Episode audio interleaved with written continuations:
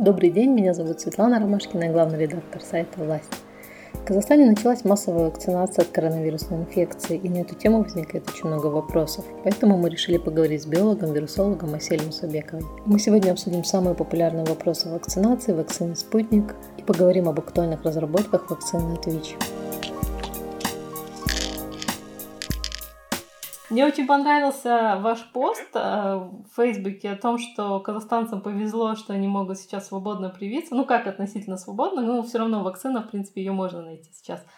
А по сравнению с Францией, где вы сейчас находитесь, и там вакцина доступна только для тех, кто в зоне риска да, находится, и ну, кто 60 плюс. И мы, вот, когда вакцинация началась, мы поняли, что люди задают очень много вопросов, и действительно а, наши знания вакцинации все-таки до коронавирусной инфекции были очень такими обрывочными. Поэтому мы решили задать Осель самые популярные вопросы о вакцинации и вообще поговорить об актуальных разработках вакцин, в том числе от ВИЧ, которые, как оказалось, активно сейчас да, происходят. Часть вопросов мы нашли на просторах интернета, в комментариях, которые нам оставляют в Фейсбуке, в Инстаграме, в Твиттере. А, Асель, давайте начнем вот с самого наболевшего вопроса. Давайте развеем миф о том, что вакцина изменяет ДНК, как-то внедряется в него, там, изменяет геном человека и так далее. Сейчас очень многие люди об этом пишут, спрашивают. Это на самом деле вообще очень хороший вопрос. Это не какой-то глупый вопрос. Я не думаю, что нужно как-то нам принижать людей, которые задают такие вопросы. Да, к сожалению, у нас есть вот эта агрессия да, в обе стороны. Э, я за то, чтобы мы были все адекватно информированы. И что касается вот встраивания в ДНК, мы знаем, что многие вирусы имеют на самом деле такую способность. Например, если мы возьмем ретровирусы, к которым относится ВИЧ, у него есть специальный фермент, который называется интеграза который вот от слова интегрироваться, да, э, который позволяет вот этой генетической информации вируса интегрироваться в ДНК человека.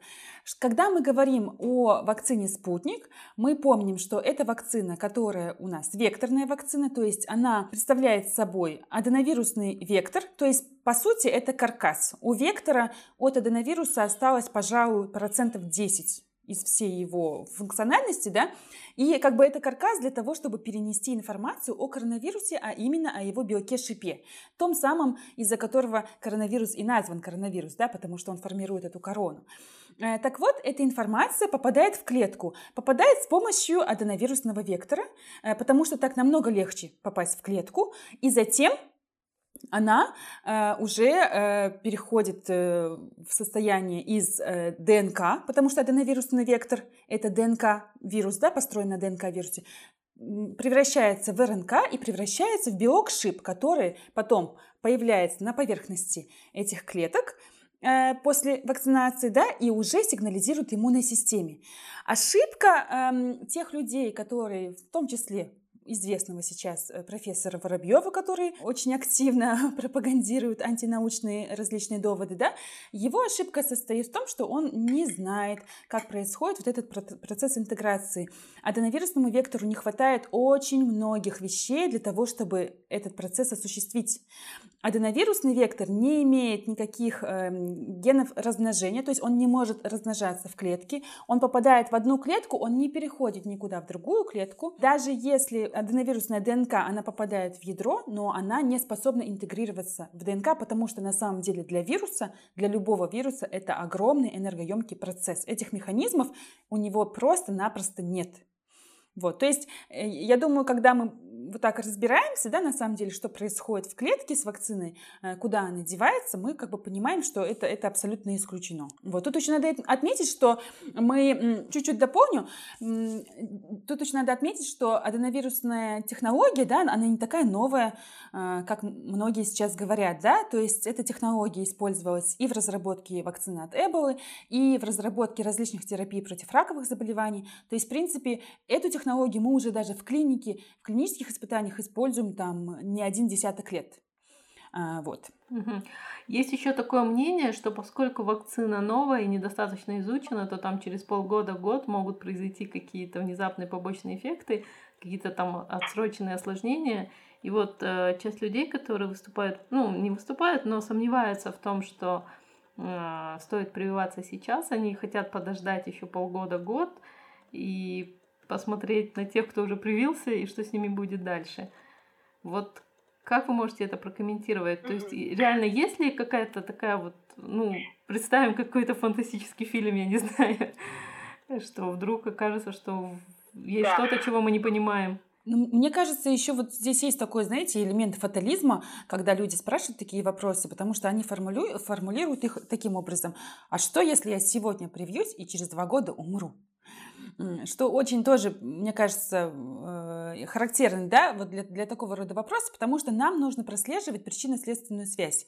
После не значит следствие. Да? Это очень часто, когда мы говорим о вакцинации, мы говорим об вот этом когнитивном искажении, когда после вакцинации что-то происходит, и мы говорим, что это из-за. Вот это случай недавний с врачом, да, который заразился после вакцины. Да?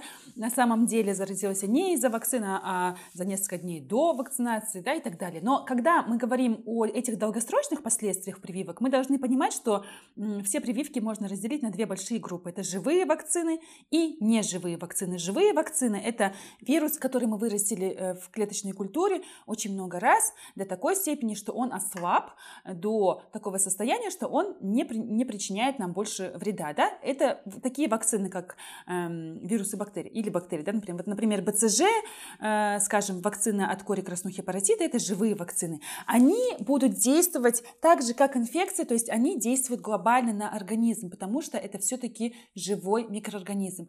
Когда мы говорим о современной вакцинологии мы отходим от живых вакцин э, постепенно, потому что все-таки безопаснее использовать вот эти неживые или по-другому инактивированные вакцины. Все вакцины, которые, э, вот, э, о которых мы сейчас говорим против коронавируса, там нет ни одной живой вакцины. Это значит, что вакцина действует локально. А грубо говоря, она не действует на общие органы и системы организма, она вызывает локально иммунитет в том месте, где была сделана инъекция, потому что у нас определенное количество антигена, то есть у нас определенное количество какой-то информации, на которую реагирует иммунитет. Затем уже этот локальный ответ, да, там, где мы разбудили иммунитет, мы ему сказали, что у нас есть что-то чужое, мы это чужое э, представили, как, знаете, как фотографию преступника. То есть мы ввели вакцину, мы представили фотографию преступника, да, иммунная система познакомилась, и она потом, иммунная система знакомит весь, вот, всю остальную, да, иммунную систему. Но сам процесс, вот сама вакцина, она присутствует только вот здесь локально. И через очень короткое время она выводится из организма. Особенно, когда мы говорим о таких э, э, веществах, как РНК, как аденовирусные векторы. Потому что, э, или, например, те же самые антитела. У каждой из этой молекулы есть свой возраст, и он обычно, ну вот это длится очень короткое время. Они просто не, не выживут в нашей э, среде, которая полна молекул ножниц. Э, вот, поэтому это мы вообще как бы обычно в плане инактивированных вакцин мы не говорим в принципе о каких-то долгосрочных последствиях. Угу. Но таких примеров даже невозможно, да, привести вот с этим видом вакцин? Просто видите как, например, как, какие вопросы спрашивают? А, можно ли беременеть? А, приводит ли, э, можно ли планировать беременность, приводит ли вакцина к бесплодию. Нам нужно понимать четкую причинно-следственную связь того, попадает ли вообще вакцина где-то близко к э, органам э, размножения человека, да, к половым органам, или к этим функциям, или влияет ли она, например, на нашу гормональную систему, да, нет. То есть здесь короткий ответ нет. То есть для того, чтобы я бы хотела, чтобы когда человек задавал этот такой вопрос, или когда он читал какой-то источник, который говорит ему, что вакцина вызывает бесплодие, чтобы он задумался о том, как это работает. То есть, если кто-то пишет о том, что вакцина вызывает бесплодие, этот кто-то должен объяснить на пальцах, как это происходит. Где здесь причинно-следственная связь?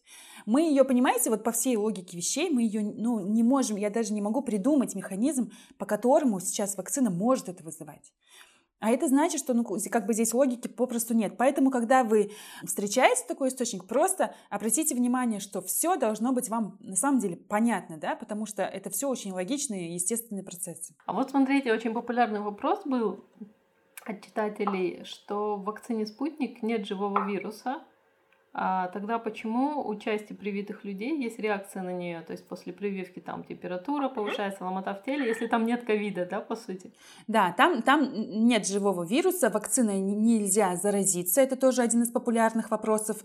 Э, мы не можем ее передать, потому что у меня даже мои родные спрашивали, я вот привита, мне что, выходить теперь на улицу? Может, я кого-то заражу? Э, вот, нет, мы не можем заразиться, но реакция в любом случае есть. Реакция должна быть на любую вакцину, потому что вакцина это то, что формирует иммунитет. Для того, чтобы сформировать иммунитет, нам нужно достаточно долгое время. То есть у нас есть первое крыло, да, первая как бы, волна иммунитета. Это врожденный иммунитет, который действует сразу в течение нескольких часов. Вот его нужно активировать для того, чтобы он уже пошел и дал сигнал адаптивному иммунитету, который как раз-таки будет делать антитела и специфические клетки убийцы. Но дело в том, что на, эти, на производство вот этих антител и специфических клеток уходит довольно долгое время, примерно там 2-3 недели. Именно поэтому мы говорим, что нельзя сразу расслабляться после вакцинации, да, то есть э, человек привит, особенно первой дозы, в течение двух недель он совершенно не защищен, то есть не нужно создавать себе иллюзию защиты. А почему э, у нас даже на инактивированную вакцину должна быть реакция? Потому что это тот сам факт формирования иммунитета. Мы знаем, что наш врожденный иммунитет, он приводит главным образом к повышению концентрации интерферона. А что такое, что происходит, да, когда у нас появляется вот это вот повышенное количество интерферона, который уже в свою очередь дает сигнал как раз-таки для производства антител, мы ощущаем повышение температуры, усталость, покраснение на месте. Это все называется воспалительная реакция. Эта воспалительная реакция необходима нам для того, чтобы как раз-таки был адекватный иммунитет. С другой стороны, если у вас вообще не было никакой реакции, то есть вам сделали вакцину, и это другой тоже вопрос, да, вам сделали вакцину, и у вас не было реакции, то здесь тоже вам не нужно переживать, что у вас не было температуры повышенной, значит, она не сработала. Нет, у нас есть индивидуальные особенности того, как проявляет себя вот этот врожденный иммунитет. Вот, то есть есть побочные эффекты, которые являются нормой. Вам главное ознакомиться с инструкцией, прочитать, что является нормой. Если что-то реально вас беспокоит, вы можете всегда э, обратиться обратно туда, где вам сделали вакцину. Угу, спасибо. А вот э, многих тревожит то, что спутник, ну и не только спутник, но и другие вакцины были слишком быстро разработаны. А, то есть вот действительно в ускоренном темпе, что это как-то могло сказаться на качестве вакцины. Давайте проследим, например, на примере э, вакцины Pfizer – как происходила эта разработка. Да? Мы знаем, что это РНК-вакцина, это первая зарегистрированная в принципе РНК-вакцина. Эм, э, произвела ее на цвет компания, на самом деле, BioNTech. Да? Э, это довольно небольшой стартап, который потом был подхвачен Pfizer да, для того, чтобы они могли провести третью фазу испытаний. Да? И эм, Pfizer как бы с точки зрения Big Pharma да, помогает этой, этой небольшой компании. Это компания, которая была основана именно учеными учеными, именно не специалистами Big Pharma, не, не не коммерсантами, да, если так можно сказать, а именно учеными. И именно это меня привлекает в том, как происходила коммуникация о разработке. Она была абсолютно открытой уже в январе, когда был опубликован первый геном, то есть вот эта РНК последовательность коронавируса, да, было э, в январе, в конце января и в начале февраля. Три статьи, насколько я не ошибаюсь, с первыми геномами. Эта команда уже сразу начала работу над вакциной. Здесь нужно э, иметь в виду, что э, в команде в этой, например, есть венгерская ученая, ее зовут Каталин э, Э, Курико, кажется. Вот. И эта венгерская ученая, она уже изучала технологию использования РНК э, как иммуно стимулятора в том плане, что для использования вакцин, в том числе для использования так называемых вакцин от рака. Она изучала эту тему э, с 1990 года. Вот, то есть, понимаете, это 31 год. Человек посвятил этому, в принципе, всю жизнь. Да? И когда мы говорим о использовании тех технологий, которые используются Pfizer и Moderna, этим технологиям э, примерно 23-25 лет. То есть в 1997 году они уже опубликовали первую статью о том, как они могут модифицировать молекулу РНК для того, чтобы она стала оптимальной для использования ее в вакцинах. То есть мы не можем сказать, на самом деле, что это супер новая технология, да, это просто был нереальный толчок, да, в виде пандемии, который подарил нам первую зарегистрированную РНК-вакцину. До этого к ней имели недоверие даже ученые, но просто потому, что мы никогда не доходили до клинической фазы. А здесь появились деньги, появилось желание, появилась политическая мотивация для того, чтобы это сделать. И а, если мы посмотрим, например, как двигалась у них эм, клиническое испытание, да, в мае они начали уже проводить клинические испытания. Это значит, что с января по май за 4 месяца они успели провести всю доклинику на клетках и на животных. Вы представляете, как работала эта команда, да? В мае они начали уже клинику, и вот мы уже в январе э, была уже готовая вакцина. Это на самом деле беспрецедентные вообще просто усилия ученых. Мы должны, обязаны посмотреть на это с этой точки зрения. Когда мы говорим о вакцине «Спутник», Ви, точно так же это огромное огромные усилия ученых. Коммуникация об этой вакцине велась несколько не так прозрачно и вообще не прозрачно, да, как мы знаем, да, по крайней мере, до публикации последней в Ланцете третьей фазы, но, тем не менее, это не должно уменьшать э, наше уважение, на самом деле, к команде ученых, которые привели это к такой успешной разработке. Да? Опять же, когда мы говорим о вакцине «Спутник В», мы знаем, что эта команда, эта же команда под э, руководством э, Дениса Лагунова, они уже работали над такого рода вакцинами, в том числе э, это была вакцина против вируса Эбола. То есть это, по сути, знакомые нам технологии, которые получили деньги и э, политическую поддержку для того, чтобы они были закончены в такое короткое время. И это прекрасно, на самом деле. А вот я читала материал о том, что вакцина «Спутник» а, была сделана на основе рекомбинантных аденовирусов, да, и там человек, который критиковал автор статьи, он говорил, что в мире ни одна вакцина, ну, что есть только вакцина,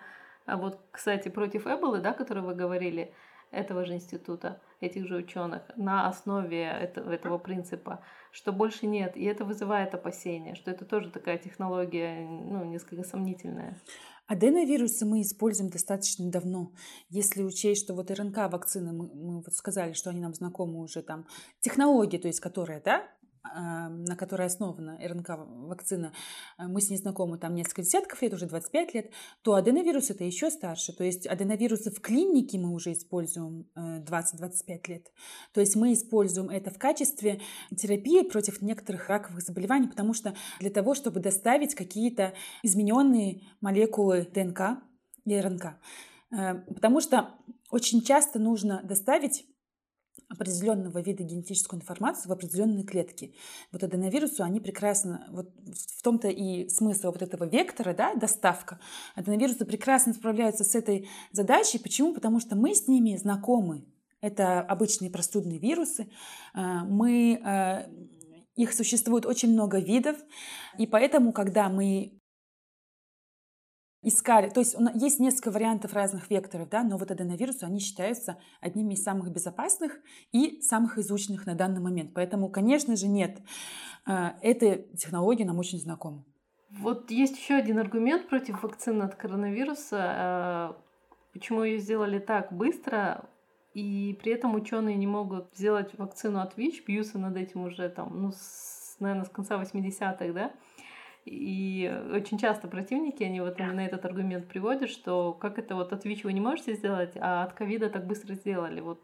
Но мы с Асель просто уже обсуждали этот вопрос. Я хотела читателям коротко сказать, что да, есть э, разработки вакцины ведутся, и вот э, я попросила Асель подробнее рассказать, попрошу сейчас о том, почему так сложно сделать э, вакцину от ВИЧ и вообще насколько сейчас ученые продвинулись в этом вопросе. Вот вы Представьте себе, что в мире просто тысячи, если не десятки тысяч ученых занимаются проблемой ВИЧ. Это проблема, которая является чумой 20 века, продолжает быть чумой 21 века. Э, во многих странах это одна из главных причин смерти. Да? До сих пор, даже при том, что мы в принципе можем контролировать сейчас эту инфекцию достаточно хорошо, это очень хитрая инфекция. Вирусы друг от друга очень сильно отличаются. Мы уже чуть-чуть поговорили с вами о ретровирусах, вот к которым относится ВИЧ. Да? Э, ВИЧ может эм, интегрироваться в ДНК, и ВИЧ, его э, очень важная особенность состоит в том, что, что он очень быстро меняется. Когда мы вот писали материалы о мутациях, да, э, я там вставляла такую фразу, что если вы сравните, например, скажем, южноафриканский штамм да, или вариант э, коронавируса с уханьским, да, у них разницы практически не будет, если мы сравним это с разницей двух вирусов ВИЧ в одном пациенте.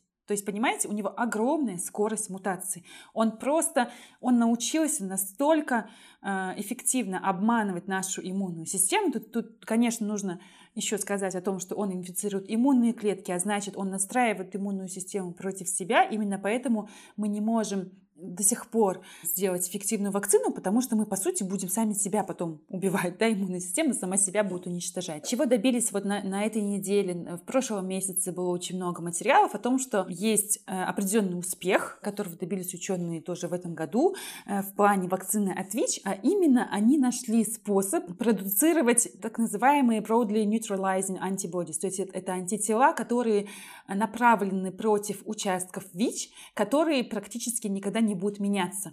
Вот это было такой, как это называется, священный грааль, да, который, который искали э, все ученые, которые э, хотят разработать вакцину от ВИЧ, то есть они искали как раз-таки способ э, сделать универсальную вакцину, которая будет подходить всем вот этим изменяющимся формам, потому что у вируса есть участки, где он может меняться, да, и у вируса ВИЧ, соответственно, да, он меняется глобальным образом, ну, очень быстро. А есть у того же вируса ВИЧ участки, которые настолько ему необходимы, да, что он не может их поменять. Вот как раз-таки против таких участков и э, должны быть те антитела, э, которые будут в вакцине, для того, чтобы мы могли как раз-таки побороть вот эту вот его реакцию, его адаптацию. И вот буквально в прошлом месяце, получается, мы увидели эту публикацию. Это первая фаза э, клинических испытаний. Опять же, первая фаза испытаний, она не поднимает вопрос эффективности вообще. Да? Мы, мы должны помнить, да, что первая фаза это все-таки безопасность и э, иммуногенность. И в этом плане было показано, что 97% испытуемых у них появились как раз-таки вот эти вот э, замечательные антитела, широко нейтрализующие, да, то есть против тех участков, которые будут, скорее всего, сохранены. Это на самом деле огромный шаг для человечества. Но представьте, какое огромное количество усилий, десятки лет и десятки тысяч человек, их работа привела вот к этому маленькому шагу. Поэтому это очень сильно зависит от инфекции. Когда мы говорим, например, об инфекции туберкулез, да, почему у нас до сих пор нет эффективной вакцины от туберкулеза? Та вакцина, которую мы используем, БЦЖ, ей в этом году, в 2021 году исполнилось 100 лет. То есть мы используем вакцину, которой 100 лет. И мы до сих пор не можем придумать что-нибудь лучше. То есть ученые над, над этим работают, но до сих пор не придумали. Э, потому что, опять же, БЦЖ – это нереально хитрая инфекция, которая Эм, просто создает вокруг себя такую микросреду, в которой ей очень-очень-очень удобно. Другие бактерии просто там не выживут. Понимаете? И поэтому э, наши усилия, они продолжаются. Я здесь просто скажу для родителей, что мы до сих пор делаем БЦЖ не потому, что БЦЖ нас защитит от заражения туберкулезом, а потому что БЦЖ защищает маленьких детей до 5 лет от страшных последствий смерти э, туберкулезного менингита и туберкулеза костей. Именно для этого мы делаем вакцину. Но, к сожалению, Э, как мы видим, да, потому что люди у нас до сих пор заражаются туберкулезом. Вакцина БЦЖ не защищает взрослых от заражения. Вот поэтому, как бы, э, конечно, нам нужна эта вакцина, и, конечно, любая фармкомпания, если бы у них была разработка, они бы давным-давно бы уже за это взялись и зарабатывали бы на этом деньги, да. Но инфекция инфекции рознь, а поэтому с коронавирусом нам на самом деле повезло. Угу. Ну, если сравнивать с ВИЧ, то повезло, да? Да, да. А вот э, на Кубе тоже параллельно уже несколько лет ведутся какие-то разработки, но все-таки Куба достаточно закрытая страна, и сложно сказать, что именно там происходит, но у вас есть тоже какая-то информация. Вот что можно об этом сказать? Там, получается, на Кубе на самом деле проводились эти исследования, и они, э, они сконцентрированы на разработке терапевтической вакцины, то есть вакцины, которая будет использоваться не в качестве профилактики, а будет использоваться уже у больных ВИЧ и может снижать вирусную нагрузку. То есть эта вакцина уменьшит количество вирусов в человеке, таким образом облегчит его страдания. Э, вот, вот эта вакцина, но тут, знаете, тут просто такой вопрос огромный об открытости э, в проведении клинических испытаний. Эта пандемия просто создала такой тренд на открытость, и я надеюсь, что это будет на пользу нам всем, э, потому что мы сами видим, насколько отличается коммуникация в в западных странах, э, в странах СНГ, наверное, в бывших социалистических странах, таких как Куба тоже, да, то есть это такой элемент холодной войны, и он нам совершенно не нужен сейчас в науке, да, то есть мы разрабатываем эти вакцины не для того, чтобы измерять, у кого 92, у 94 или у кого 96, да, процентов, а на самом деле помочь э, человечеству, потому что это, ну, жизнь, люди умирают, да, поэтому, конечно, хотелось бы от всех разработчиков сейчас увидеть вот это вот поворот к открытости, и я надеюсь, надеюсь, что наши казахстанские ученые точно так же будут в этом участвовать. Вот э, такой хороший у вас месседж в конце прозвучал, потому что э, вот вы работаете с Инессой Шлапак над проектом «Прививка», и один из материалов, который еще не вышел, но видела черновик, это про полиомиелит, который сейчас э, вспышка происходит в Таджикистане, и это все вызывает очень много опасений в Казахстане полимелит все-таки уже такая забытая достаточно история, да, для нашей страны. Но все очень может быстро вернуться. И вот вы в вашем материале интересную вещь пишете о том, что во время холодной войны Советский Союз и США, они как-то вместе сотрудничали по э, разработке именно вакцины от полиомиелита. Я подумала, надо же сейчас как-то вроде бы мир стал в чем-то открытие, да, но все равно ученые из разных стран, они ну, на международном уровне так не объединяются, как это вот произошло в случае с полимелитом? Нет, как раз как раз-таки объединяются. Вот ученые, они объединяются. Это скорее политическая повестка, которая использует биологические термины, такие как мутации, э, знаете, в своих политических целях. Поэтому мне бы хотелось больше слышать ученых на трибунах. Ученые как раз-таки объединяются, и мало того, э, я вот не устаю об этом говорить, что с того момента, как я начала ездить на конференции в области инфекционных болезней, а это, наверное, 2011 год, вот уже 10 лет, да, каждый раз на каждой конференции мы говорим о том, что будет, будет пандемия. И, скорее всего, будет пандемия, которая передастся нам от животных. И, скорее всего, это будут летучие мыши, потому что летучие мыши — это резервуар инфекций. То есть, понимаете, об этом ученые вместе, международное сообщество ученых трубило уже огромное количество лет. Но сейчас такое ощущение, что finally, да, вот нас услышали, да, и потому что все поняли, что вот она пандемия, которая вот от летучих мышей. Эм, поэтому как раз-таки открытости научного сообщества, это, это как бы, это нам привычно, нам очень привычно сотрудничать, без международного сотрудничества вообще наука не делается. Нам просто хочется, чтобы вот это сотрудничество перешло уже на более глобальную, глобальный уровень, да, и тогда усилия будут оправданы еще больше, да. Да, но вот в случае с разработкой вакцины от SARS и MERS, они же тоже, ну, ученые начинали над этим работать, но потом очень быстро как-то все это прошло, сошло на нет, и разработки прекратились, так ведь? В начале нулевых. Да, там там была, эм, получается, вспышка у нас была эпидемия SARS э, в 2003-2004 годах, и там э, вспышка прекратилась, да, она была локализована, она, это была все-таки не пандемия, да, а эпидемия, и эм, здесь, честно говоря, эм, скорее всего, э, Причина состоит в том, что просто не хватило денег на то, чтобы закончить клинические испытания. Мы должны понимать, что вторая фаза, третья фаза клинических испытаний — это очень дорогое удовольствие. Компании, фармкомпании не могут себе, большинство из них этого позволить, да, и нужна очень сильная мотивация. Именно поэтому э, некоторые, вот многие вакцины, знаете, мне вот обидно, э, честно говоря, что многие вакцины, они как раз-таки не выходят на рынок, многие э, разработки из-за этого. Например, есть такая вакцина от боррелиоза. Вы знаете, что боррелиоз или болезнь Лайма это, это э, опасная, довольно коварная болезнь, которая передается клещами, и ее на самом деле тяжело диагностировать вовремя, тяжело предугадать, как она себя поведет, эта инфекция. И э, против нее уже разработана вакцина, которая довольно эффективна, но ее просто не довели до третьей фазы. И недавно я почитала новость, что Pfizer на фоне вот этой огромной поддержки, наверное, да, опять же, э, во время пандемии, да, и вот этой мотивации, планирует вкладываться так также, э, чтобы финализировать вот эту работу по вакцине от боррелиоза, это будет на самом деле прекрасно. Потому что вот это просто, понимаете, разработки, которые пылятся на полках, ведь э, из-за того, что очень много этических норм по клиническим исследованиям, очень дорого, и, э, ну, как бы нужна такая сильная мотивация, как пандемия. Вот если вернуться к вакцине «Спутник», то для многих выглядит странным, что для определения антител после вакцинации, ну, после двух прививок, что там нужен особый тест, что обычные тесты на антитела, которые используются, они не подходят для тех, кто вакцинируется спутником. Эм, касаемо измерения антител после вакцинации, э, здесь нет никакого заговора э, в том, что нужен определенный тест. Ну, на самом деле тестов можно использовать несколько. Эм, на странице разработчика это есть. Я думаю, что наша лаборатория тоже в курсе, какие именно тесты. Да? Но главное здесь нужно понимать, что э, так как в составе вакцины вот этот кусочек да, коронавируса, который используется в вакцине, это белок шип. Поэтому, собственно, нам нужны тесты, которые показывают антитела именно против белка шипа. И здесь нужно обратить внимание, что нужно использовать тест, который будет показывать количественные изменения, не просто плюс и минус, да, а именно количественные изменения антител. А, вот, вот это тоже важно.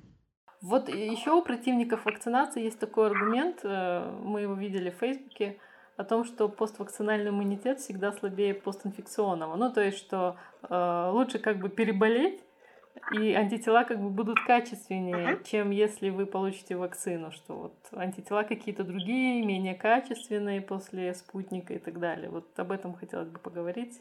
Это, наверное, пожалуй, самый главный аргумент, да? И он, знаете, такой, он идет вместе э, с, такой, с таким модным понятием, как естественное родительство, которое иногда возникает у меня тоже в ленте и в сообщениях, да, когда э, призывают отказаться от лекарств, призывают э, рожать дома, да, э, в чем, в принципе, само по себе ничего плохого нет, да, э, рожать дома, но в нашей системе здравоохранения это очень опасно.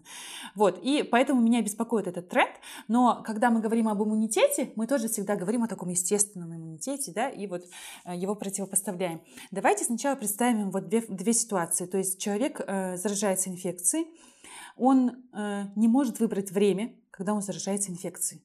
Он может заразиться инфекцией тогда, когда у него уже есть простуда, когда у него уже температура, когда он устал, когда он три дня не спал нормально, когда у него обострение сезонной аллергии, например, да, э, когда у него э, там ожирение, э, диабет плюс он замерз где-то там еще что-то у него стресс, и все это влияет на состояние иммунитета, и он не выбирает тогда, когда он вдруг встречается инфек... инфекцией. Да? Если бы мы могли выбирать, мы бы встречались с инфекцией в самый подходящий момент, в самом здоровом состоянии, да, своем. Э, поэтому от этого зависит, конечно же, тяжесть последствий. От этого, ну, здесь есть элемент удачи, да, потому что вы попали в такой момент, когда вы не выспались, у вас стресс, и в таком состоянии коронавирус будет со всей вероятностью приводить к тяжелым последствиям. Когда мы говорим о вакцине, это запланированное событие. Это мало того, что мы проходим осмотр у доктора, да, мы себя готовим, мы настраиваемся, э, и э, мы в здоровом состоянии без обострения каких-либо болезней, потому что даже обострение сезонной аллергии является противопоказанием, да, например. Вот представьте да, себе, то есть это реально совершенно разная ситуация. То есть с точки зрения человека, его здоровья, это вот, вот разные ситуации. С точки зрения самого материала, который есть в вакцине, и э, сравним его с инфекцией, с настоящей. Инфекция может себя повести по-разному в зависимости от того, какая у нас инфицирующая доза. То есть что такое инфицирующая доза? Это то количество вируса, которое попало в вас, в ваш организм на момент инфекции. Есть огромная разница, если вы стоите в маске э, и на дистанции, и просто, например, коснулись какой-то поверхности, и какое-то какое количество вируса к вам попало, от того, что если кто-то разговаривает и очень близко, да, и вы попали это непосредственно там с какой-то каплей, да, намного большее количество и так далее. То есть вот это тоже будет влиять. Как мы это сравним с вакциной? Вакцина – это лекарственный препарат, в котором определенное измеримое количество антигена, которое было тщательно измерено и исследовано, и оно в каждой дозе одинаковые. То есть это специальная. А, и мало того, именно эта доза была исследована на количество потом побочных эффектов, да, например. То есть это тоже огромная разница. Здесь мы с инфекцией практически ничего не можем контролировать, да, только стараться соблюдать дистанцию. Э, с вакциной мы контролируем абсолютно все, потому что мы знаем полностью, что находится в этом составе. Когда мы говорим о количестве антигенов, есть такое э, заблуждение, тоже очень важное, да, что, например, вот относительно детских вакцин, да, существуют вакцины, в которых, например, э, там 6-7 антигенов. Вакцина гексоксин, которая включает коклюш, дифтерию, столбняк, э, гемофильную палочку, гепатит Б, полио, да, например. И родители, конечно, пугают, что такое огромное количество патогенов в одной прививке и такому маленькому ребенку, и вообще это будет э, загружать иммунитет, да? На самом деле нет, да, на самом деле мы говорим о количестве антигенов, то есть о частях, участках, на которые будут формироваться антитела, да?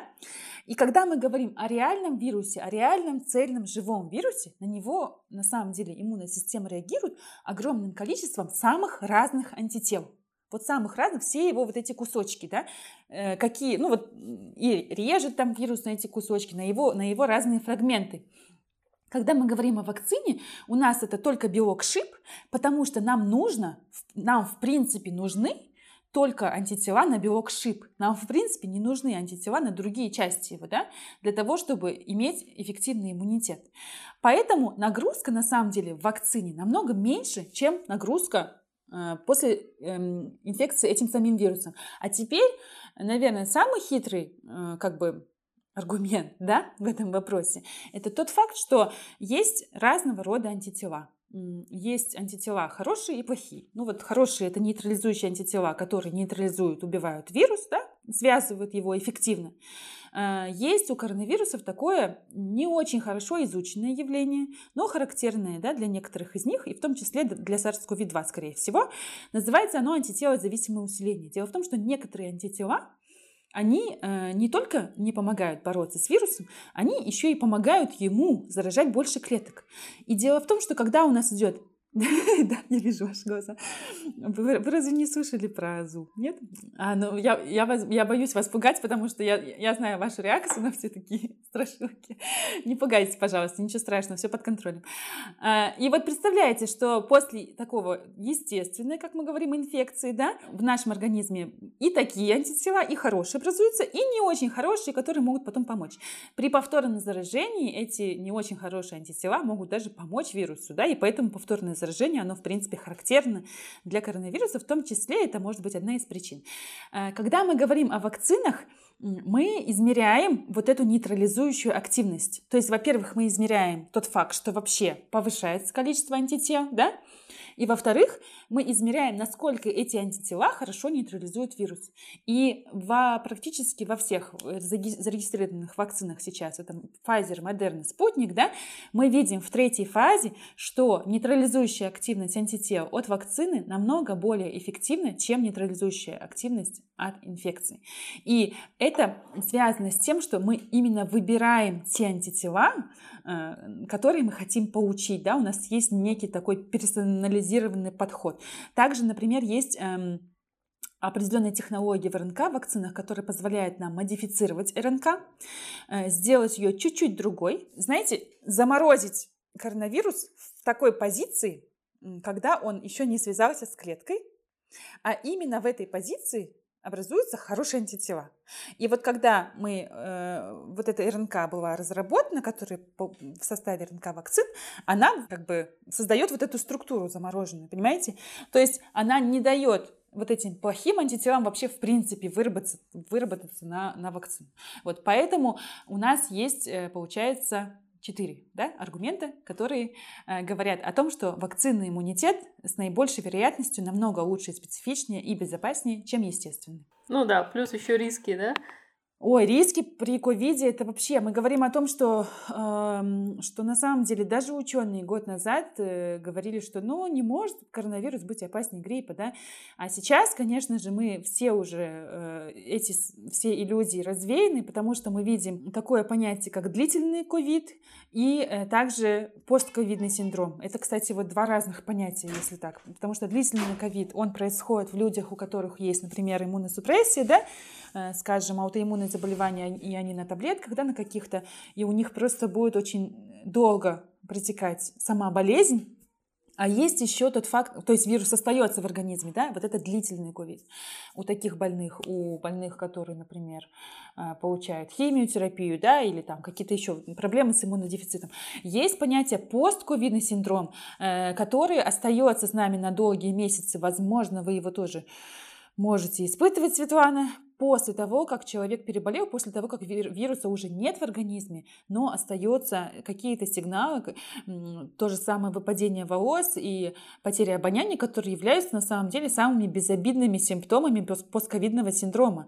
Э, было показано, что идут э, неизученные, недостаточно изученные еще изменения в принципе эм, в нервных клетках, да, то есть э, какие-то вещи, о которых на самом деле мы сейчас вслух сильно, возможно, не говорим, говорим, потому что нам нужно подтверждение всех этих данных, но, но меня эти исследования пугают. Поэтому я вот сейчас никому прям не советую э, вот так вот браво идти и говорить, что вот лучше мне переболеть, потому что это страшно. Я на своем опыте могу сказать, что после болезни нас в поликлинике, меня и мужа поставили на учет в течение трех месяцев. В будущем мы будем ходить каждые две недели туда и полный чекап проходить. Да, это, это на самом деле очень здорово, что вас поставили на учет. Это прекрасно, потому что вы знаете, что пациенты с постковидом, они на самом деле борются сейчас за то, чтобы постковид включили в международную классификацию болезней. Ее э, не везде ее включили. ВОЗ, в принципе, уже готовит соответствующие бумаги. И во Франции это обсуждение происходило э, тоже. И э, ее включили, постковид включили, насколько я знаю, классификацию болезни. Это говорит о том, что лечение постковида будет оплачиваться страховкой здесь, да, что очень важно. То есть это государство принимает тот факт, что это отдельное заболевание и требует вот этой отдельной диагностики и лечения, что вообще очень важно. Поэтому это тоже же, видите, это такая, вот у нас есть пандемия, да, и постпандемия, все эти последствия, с которыми мы будем разбираться и делать работу над ошибками, вот это вот одна из них. Вот вы немного затронули аутоиммунные заболевания, и был вопрос у нас в Твиттере о том, являются ли аутоиммунные, аутоиммунные заболевания а, противопоказанием к вакцинации. В общем, есть э, гайдлайны ассоциаций которые, к которым относятся также, вот там есть ассоциация по аутоиммунным заболеваниям. Я смотрела гайдлайны европейские, американские. Э, у нас, э, я знаю, что я видела пост прекрасный от нашего института кардиологии, института онкологии и радиологии. Это э, руководитель там Диляр Кайдарова. Они сделали пост, где есть инструкции для онкобольных и для больных эм, в ремиссии, которые болели онкологическими заболеваниями. Просто я сейчас про это скажу, пока не забыла, да. То есть это казахстанские наши рекомендации. Э, в остальном случае я советую придерживаться международных эм, рекомендаций. Что касается аутоиммунных заболеваний, э, люди с аутоиммунными заболеваниями находятся в группе риска по ковиду, то есть по инфекции. Поэтому сейчас, эм, если раньше у нас было более сдержанное по этому мнение, да, потому что мало было человек э, с такими заболеваниями, ну, в принципе, их вообще не было в клинических испытаниях, да, во второй, в третьей фазе, то сейчас уже ассоциации говорят, что вакцинация не только уместна, а скорее всего и приоритетна для людей с аутоиммунными заболеваниями. Единственное, что нужно обратить внимание, это на то, какие лекарства вы применяете при вашем заболевании, э, потому что они могут на какое-то время отключать, да, ну, ослаблять иммунный ответ. И поэтому нужно, там есть определенные сроки до принятия курса лекарств или после принятия курса лекарств, когда нужно делать вакцинацию. Но это, опять же, с, э, с ревматологом, с, с лечащим врачом. Угу, угу. С онкологией тоже примерно так же, да, все обстоит?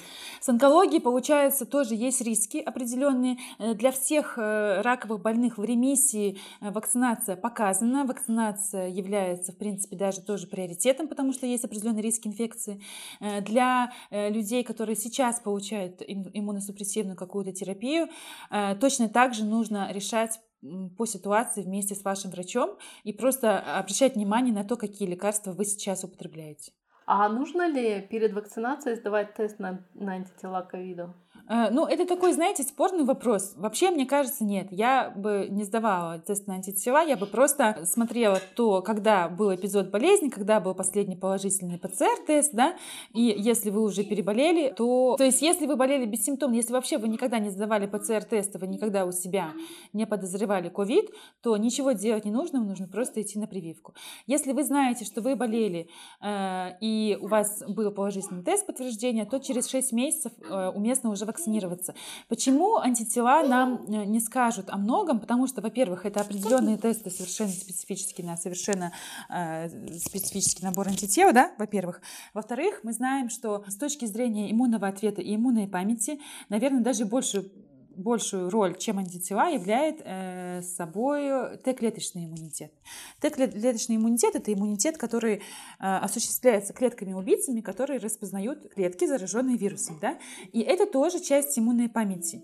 И в плане коронавирусов вот эти Т-клетки-убийцы, обученные солдаты, они еще более важны даже, ну, на мой взгляд, да, чисто субъективно, это как-то не измеряется, но чем антитела. Поэтому э, в данном случае, даже если вы измерили антитела, у вас там есть какой-то большой титр, да, скажем, то это вам э, много не скажет о том, насколько у вас совершенная иммунная память с точки зрения Т-клеточного иммунитета не нужно бежать э, в лабораторию, измерять Т-клеточный иммунитет, потому что, во-первых, это очень дорого, во-вторых, это практически не стандартизировано. Это процедуры, которые касаются только определенных э, иммунных болезней, достаточно тяжелых. Никому не нужно сейчас бежать, потому что я видела уже, представляете, мне в личку в Инстаграме какая-то клиника прислала э, московская эм, объявление о платном тесте Т-клеточном, чтобы я прорекламировала. Я говорю, ну вы не, не, не к тому человеку попали, потому что на самом деле очень многие люди на этом деньги зарабатывают, да, и, пожалуйста, на это не ведитесь. Вот, э, когда мы, наверное, сейчас, возможно, перейдем к мутациям, да, и здесь точно так же э, Т-клеточный иммунитет, он, он важен, потому что э, когда мы говорим о мутациях, об изменениях вируса, даже если антитела могут незначительно не сработать, да, то, что мы сейчас видим, да, даже если новые измененные виды коронавируса могут чуть-чуть убегать от антител, было показано также, что Т-клеточный иммунитет все так же работает, да, после вакцинации, например, э, против вот этих новых вариантов. Вот. Но для многих стало открытием, что коронавирусные, что антитела к коронавирусным инфекциям, дело даже не в самом этом COVID-19, а в принципе к этому виду инфекции, что они надолго не сохраняются. Я читала, что на самом деле эти исследования уже давно были, и давно вирусологи, био... ученые знали, что они не держатся годами, да, как там при других прививках там или болезнях. Вот. Но означает ли это, что нам придется постоянно прививаться? Что это будет как прививка от гриппа?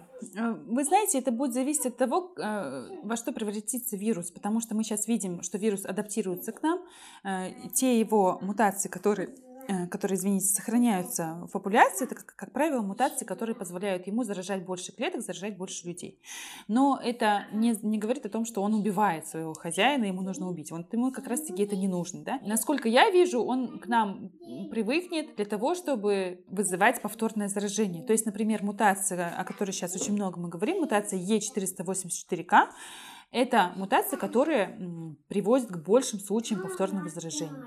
Нужна ли будет нам прививка, будет зависеть от того, насколько будет меняться клиническая картина, насколько мы научимся ковид лечить, да? потому что у нас параллельно вместе с профилактикой, вместе с вакцинами развивается также у нас есть некоторые результаты по поводу лечения. Если у нас будет хорошее э, специфическое лечение для определенных групп пациентов, потому что первое, что мы должны сейчас понять, да, у нас первое есть профилактика вакцины, то есть это до инфицирования.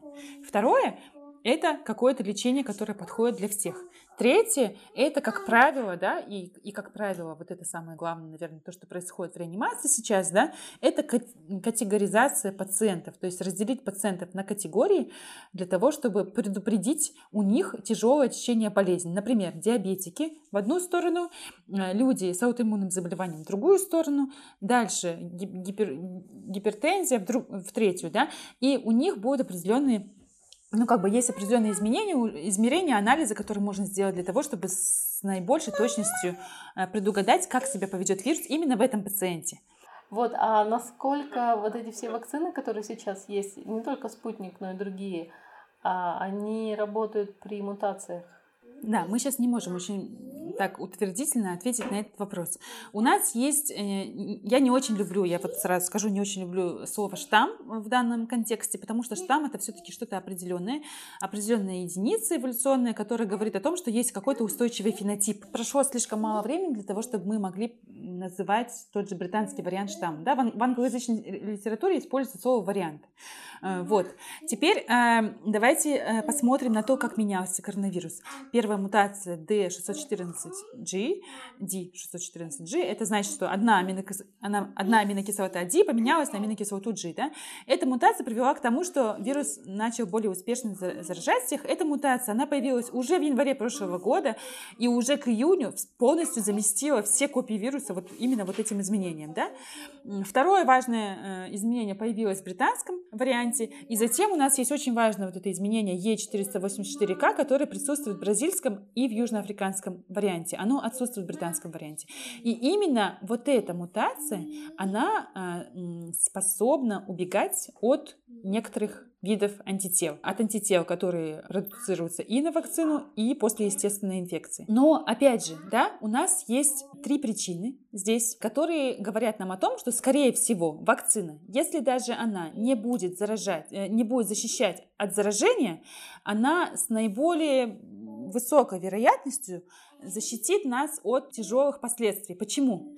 Потому что, во-первых, как мы уже с вами обсуждали, у нас есть самые разные антитела. У нас есть антитела, которые целью своей ставят участки, которые никогда не поменяются, участки, которые очень нужны коронавирусу. Именно эти антитела, они будут работать, даже если какие-то из антител не сработают против новых вариантов.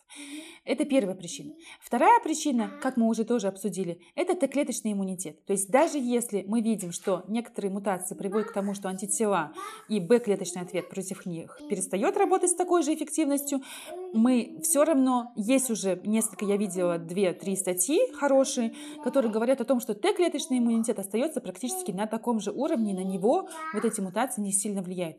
И третий механизм, и третий аргумент, э, чтобы вас всех чуть-чуть успокоить, он э, вообще очень красивый, я, мне кажется, на, на мой взгляд, потому что я вот недавно слушала подкаст, э, два ученых обсуждали как раз-таки эту, эту проблему, и недавно в Nature была опубликована такая статья, которая говорит о том, что наша иммунная система, ну, наша иммунная система существует э, длительное время, э, в эволюции она, она, ну, как бы, это, это, это система, которая э, появилась э, довольно давно в других более простых организмах. И, конечно же, любая иммунная система знакома с тем фактом, что вирусы любят мутировать. И оказывается, когда наши Б-клетки получают команду, что вот он антиген, вот он портрет преступника, пожалуйста, сделайте нам на это антитело. Б-клетка начинает меняться, мутировать сама по себе. Да? Б-клетка сама меняет свой генетический материал. Это называется соматическая гипермутация Б-клеток. То есть, когда Б-клетка берет из наивного состояния, оно так и называется в биологии, наивное состояние, наивная такая, ничего не видела, в розовых очках Б-клеточка, да, э, знакомится с портретом преступника и давай там продуцировать э, вот эти антитела, она меняет, собственно, ДНК для того, чтобы это делать, потому что антитело это же белок, нам же нужно ДНК для этого. Вот. И когда она из наивного состояния переходит вот в это состояние уже опытные Б-клетки, которые чего-то запомнила, она сама по себе, когда она делится, она тоже мутирует. И знаете, что было показано? Что э, антитела переболевших там по течению 6 месяцев, они э, вот в, в крови вот этого пациента, который пере, переболел, и в том числе там были пациенты, которые были вакцинированы, у них Б-клетки тоже чуть-чуть мутировали. И мутировали они так, что они могут даже защищать от новых э, вариантов. То есть у нас идет такое параллельное соревнование между изменениями вируса и изменениями адаптации нашей иммунной системы.